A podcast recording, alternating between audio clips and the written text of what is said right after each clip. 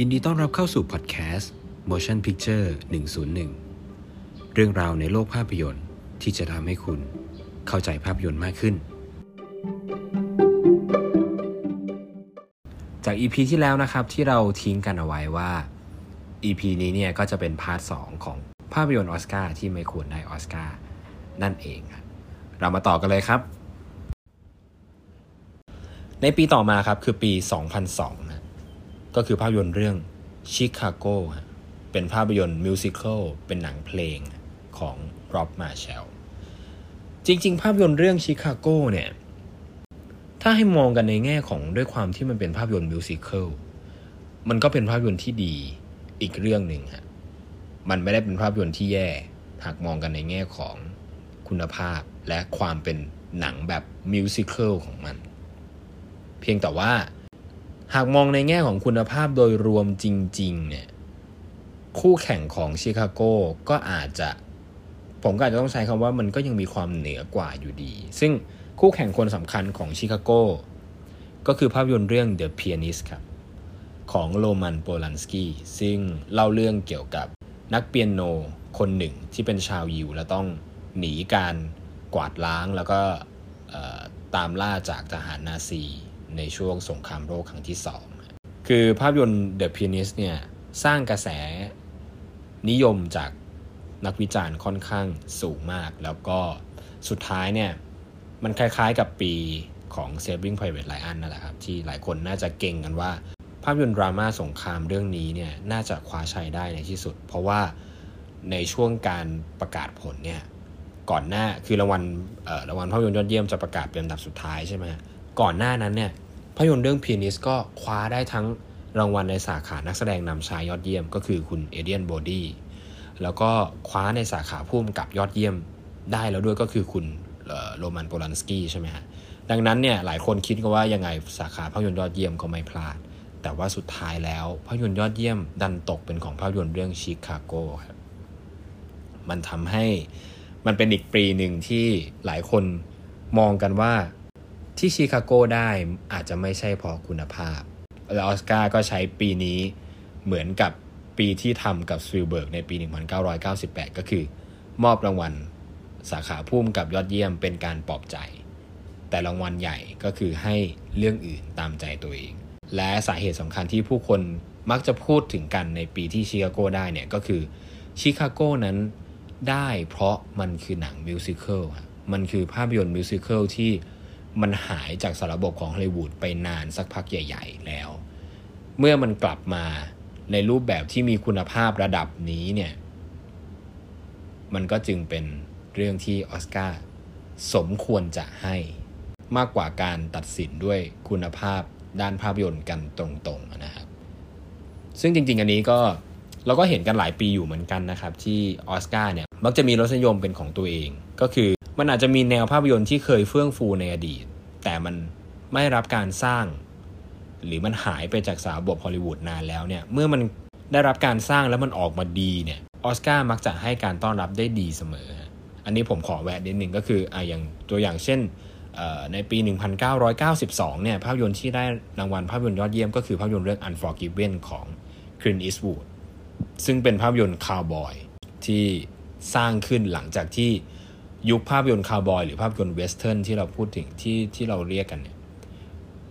หายไปเนิ่นนานแล้ว นับหลายนับหลายสิบปี เมื่อมันมีภาพยนตร์คาวบอยที่มีคุณภาพถึงถึงกลับมาเนี่ยออสการ์ก็ได้รับการต้อนรับอย่างเต็มที่ ก็ได้สาขาภาพยนตร์ยอดเยี่ยม แล้วก็สาขาผู้กำกับยอดเยี่ยมกับคลินต์อีสต์วูดไป เพียงแต่ว่าในปีนั้นมันไม่ได้กังขา เพราะว่าคู่แข่งมันก็ไม่ได้มีคุณภาพสูงเท่า ต่อมาคือปี 2006 ครับ ปีนี้เนี่ย ผมก็ได้พูดเอาไว้ใน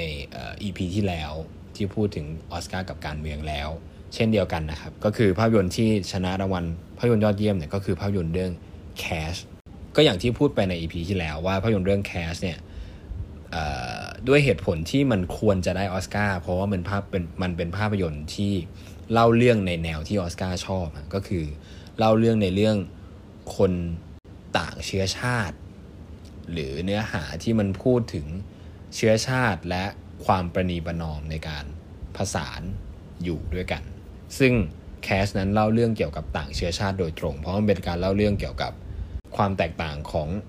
ตัวละครหลาย ๆ กลุ่มที่เชื่อมโยงกันโดยมี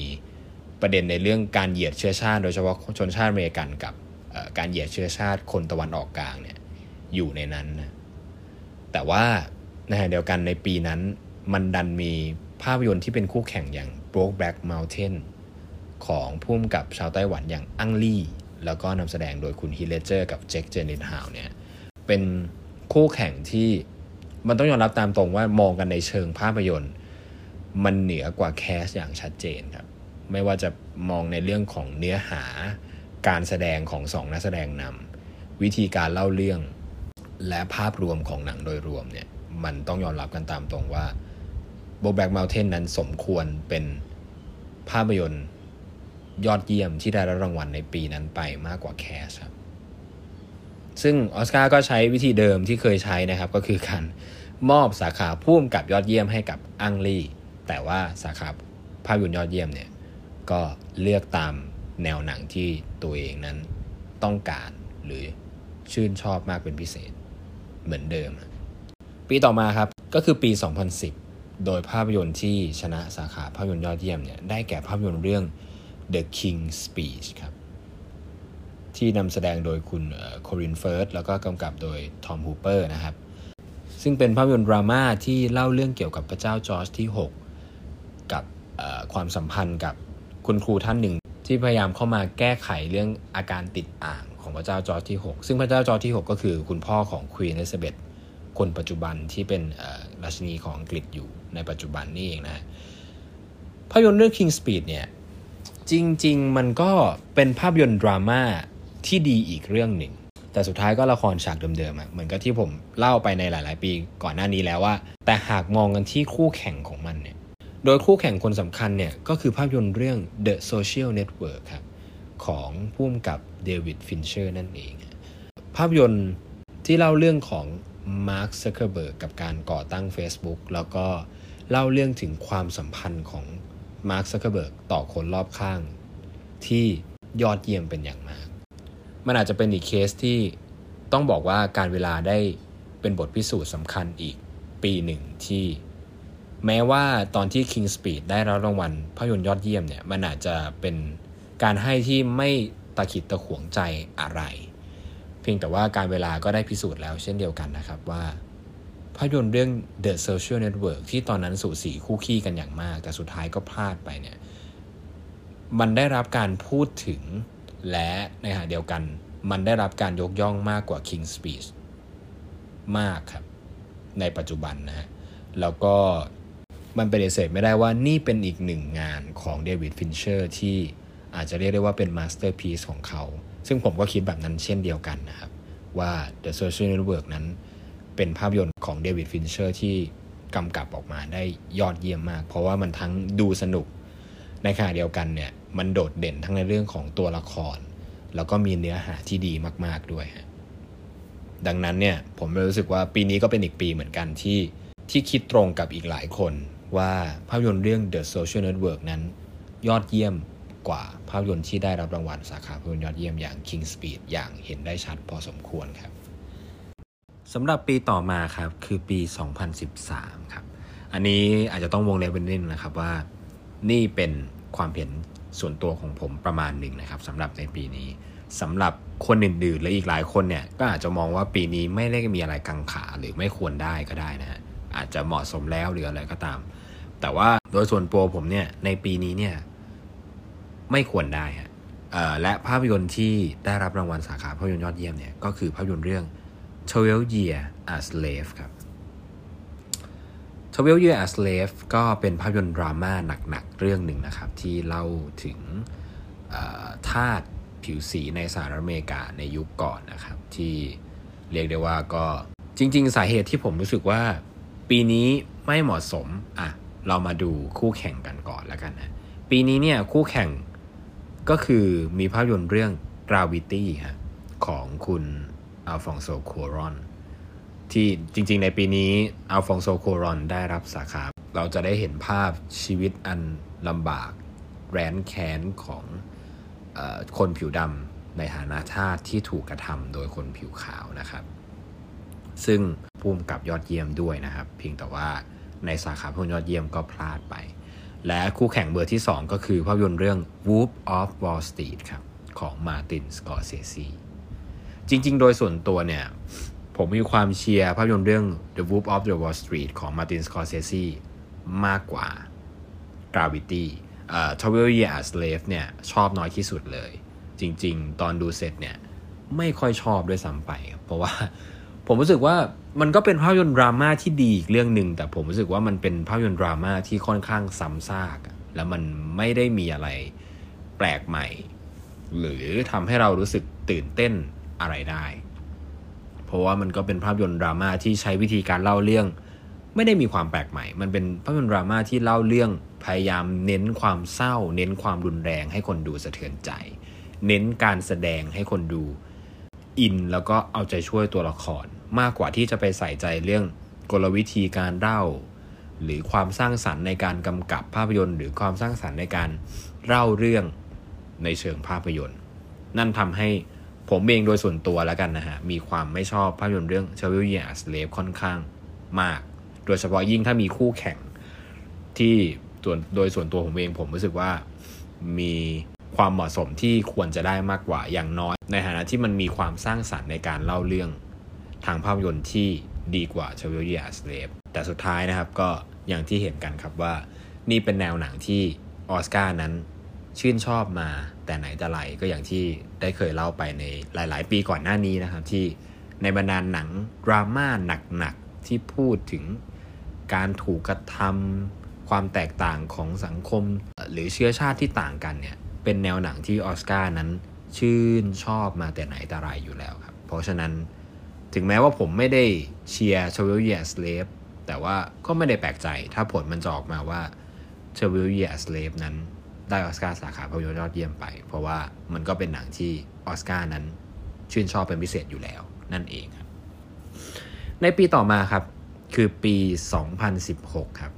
อันนี้เริ่มขยับใกล้ความจริงขึ้นมานิดนึงแล้วนะปี 2016 เนี่ยต้องบอกก่อนว่าในปีนั้นเนี่ยจริง ๆ ไม่ว่าจะมองในแง่ไหน ผมรู้สึกว่า ภาพยนตร์ที่หลายคนมองกันว่าน่าจะยังไงก็ไม่น่าจะพลาดก็คือภาพยนตร์เรื่องลาลาแลน ที่นำแสดงโดยคุณไรอันกอสลิงแล้วก็เอมมาสโตนนะแล้วก็กำกับโดยเจเมียนชาเซลส์ภาพยนตร์ดาราแลนด์เป็นภาพยนตร์มิวสิควลโดยมีโทนหนังคล้าย ๆ กับภาพยนตร์ยุค 70 ยุค 60 เลยทีเดียว ซึ่งมันเป็นภาพยนตร์ที่เล่าเรื่องของความรักที่ ก็ต้องยอมรับตรงๆว่ามันก็ยอดเยี่ยมมาก ทั้งในวิธีการกำกับของเดเมียนชาเซลส์วิธีการเล่าเรื่องความสร้างสรรค์ในการ เล่าเรื่องรวมถึงเนื้อหาที่พูดถึงความรักได้อย่างน่าสนใจลึกซึ้งแล้วก็มีความจริงใจ และอยู่บนพื้นฐานความจริงด้วย เพียงแต่ว่าสุดท้ายในปีนั้นภาพยนตร์ที่ได้รับรางวัลสาขาภาพยนตร์ยอดเยี่ยม ก็กลายเป็นภาพยนตร์เรื่องMoonlight นั่นเอง อันนี้มีเกร็ดนิดนึงก็คือถ้าใครจำได้ มันมีเหตุการณ์จดหมายผิดซองที่ผู้ประกาศรางวัล สาขาภาพยนตร์ยอดเยี่ยมในตอนนั้นก็คือคุณเฟย์ดันอะเวย์ับวอร์เรนเบตตี้เนี่ยประกาศเป็น La La Land เป็นคนได้ เพราะว่าทีมงานยื่นจดหมายในการประกาศผิดซอง ก็เกิดความโกลาหลกันไป ซึ่งสุดท้ายก็คือภาพยนตร์เรื่อง Moonlight เป็นภาพยนตร์ที่ได้รับรางวัลภาพยนตร์ยอดเยี่ยมนะครับ ซึ่งผมมองว่าจริงๆมูนไลท์เป็นภาพยนตร์ดราม่าที่ดีครับ แต่ว่ามันเป็นภาพยนตร์ดราม่าที่ มันออกแนวคล้ายๆ กับปีที่ t ว e ล Year a Slave ได้ มันคือภาพยนตร์ดราม่าที่นิ่งๆ ใช้วิธีการเล่าเรื่องที่ไม่ได้มีอะไรแปลกใหม่ เน้นความลึกซึ้งในเรื่องตัวละคร แล้วก็เน้นการสื่อความหมายในเชิงสัญลักษณ์บางอย่าง ซึ่งจริง ๆ มันดีนะครับ ไม่ใช่ไม่ดี ดีมากๆ สิ่งที่มูลไลท์ทำเอาไว้ เพียงแต่ว่าหากมองในแง่อื่น ๆ ในเรื่องการกำกับหรือว่าเนื้อหาที่มันเข้าถึงคนกลุ่มมากได้มากกว่า หรือความนิยมเนี่ยมันก็ต้องยอมรับว่าลาลาแลนนั้น มาแรงแซงทางโค้งกว่านะครับ สุดท้ายแล้วจริง ๆ ปีนี้ผมเชื่อว่ามันก็อาจจะแตกเป็นสองฝั่ง เพราะจริง ๆ แม้แต่ผมเองผมก็ยังรู้สึกว่ามันก็ไม่ได้แม้แต่ตัวผมเองมันก็ไม่ได้อยู่ฝั่งไหนฝั่งหนึ่งเป็นพิเศษอะถ้าอย่างเป็นปีถ้าอย่างเป็นปีที่ Twelve Years a Slave ได้เนี่ย ผมอาจจะอยู่ฝั่งที่ตรงข้ามกับ Twelve Years เลยเพราะว่าผมชอบน้อยที่สุดถึงขั้นไม่ชอบเลย จริงๆมูนไลท์เนี่ยผมก็ไม่ได้ชอบมาก แต่ว่าผมเข้าใจว่าว่าจริง ๆ ตัวหนังมันก็ดีพอ แล้วก็หากถอดความชอบของเราออกไปแล้วมองเฉพาะตัวหนังอะ Moonlight มันก็ดีพอที่มันจะได้ภาพยนตร์ยอดเยี่ยมเหมือนกันนั่นแหละเพียงแต่ว่าแม้ว่าตัวผมจะชอบ La La Land มากกว่าก็ตาม แล้วก็ยังมีความคิดว่า La La Land ก็สมควรได้มากกว่า ถ้าตามความเห็นส่วนตัว แต่ว่ามันก็ไม่แปลกใจครับที่ Moonlight จะได้ไป เพราะว่าเขาก็มีคุณสมบัติที่เขาควรจะได้ แต่ประเด็นสำคัญอีกประเด็นหนึ่ง มันก็วนกลับไปเรื่องเดิมคือรสนิยมของออสการ์อีกแล้ว ก็คือรสนิยมในแง่ที่ว่าออสการ์นั้นชอบภาพยนตร์ในเรื่องเชื้อชาติต่างกัน หรือชอบภาพยนตร์ดราม่าหนักๆ ที่เล่าเรื่องของชีวิตคน ดังนั้นนี่ก็อาจจะเป็นเหตุผลก็ได้ที่สุดท้าย ภาพยนตร์เรื่องมูลไลนั้น สามารถคว้ารางวัลไปได้ สุดท้ายครับคือปี 2018ฮะก็คือภาพยนตร์เรื่อง Green Book ครับที่ได้รับรางวัลสาขาภาพยนตร์ยอดเยี่ยมไป จริง ๆ ภาพยนตร์เรื่อง Green Book เนี่ยเป็นภาพยนตร์ในที่หลายคนชอบนะครับ จริง ๆ แม้แต่ตัวผมเองผมก็ชอบ ดังนั้นเนี่ยมันก็ค่อนข้างเสียงแตกสองฝั่ง มันไม่ได้เป็นปีที่แบบ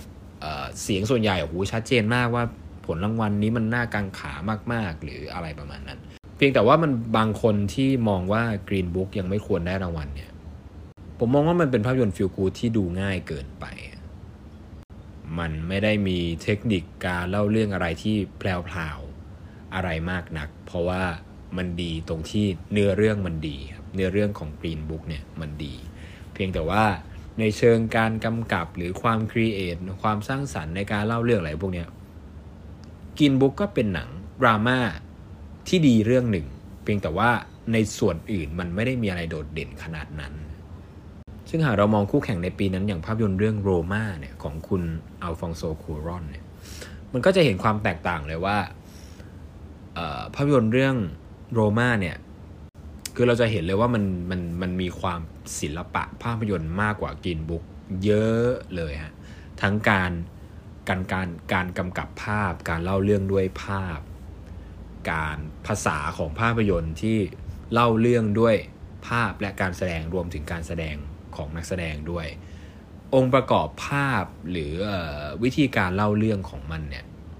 มันเต็มไปด้วยความสร้างสรรค์การเลือกใช้ช็อตภาพในการเล่าสถานการณ์หนึ่ง มันเต็มไปด้วยการกำกับของอัลฟอนโซกัวรอนที่ยอดเยี่ยมมาก แล้วมันก็เต็มไปด้วย ความคิดสร้างสรรค์ในการเล่าเรื่องครับซึ่งนี่เป็นสิ่งที่ Green Book ไม่มี และ Roma เนี่ยจริงๆ ถ้าหากวิเคราะห์ในเรื่องการกำกับภาพเนี่ยก็ต้องยอมรับว่า Roma เป็นหนังที่ภาพสวยมากนะ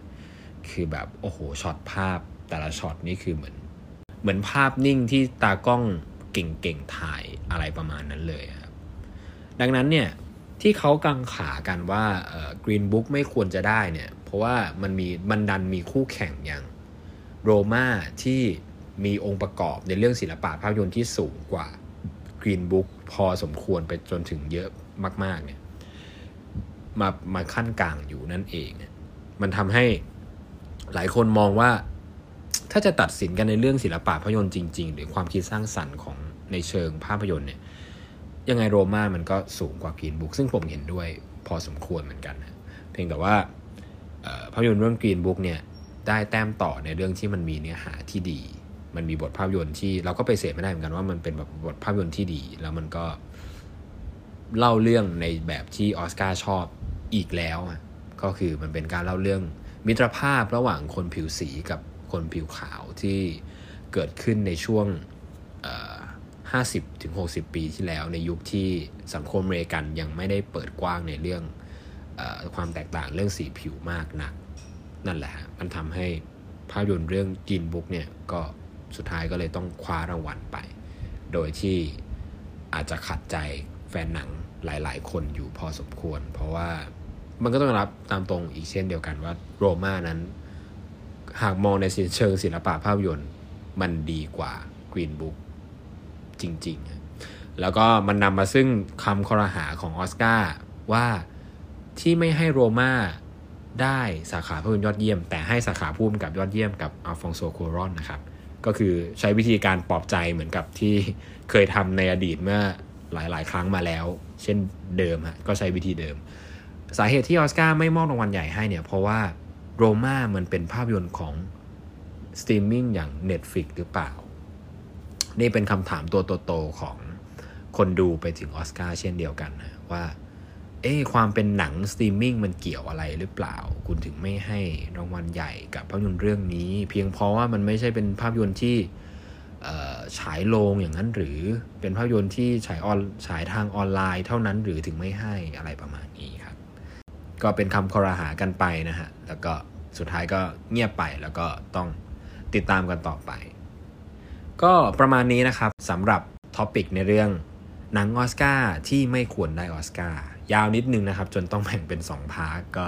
หากมีข้อมูลผิดพลาดประการใดก็ขออภัยมาณที่นี้ด้วยนะครับ แล้วเราก็คงต้องติดตามกันต่อไป ว่าในอนาคตเนี่ยออสการ์มันจะมีปีไหนที่มันมีผลรางวัลที่กังขาผู้ชมหรือว่ากังขาคนดูอย่างผมและคุณคุณคุณคุณที่ฟังอยู่กันอีกหรือเปล่า แต่ผมค่อนข้างมั่นใจว่ายังไงก็ต้องมีครับ สักปีหนึ่งอยู่แล้วฮะสำหรับ EP นี้ขอบคุณที่รับฟังกัน สวัสดีครับ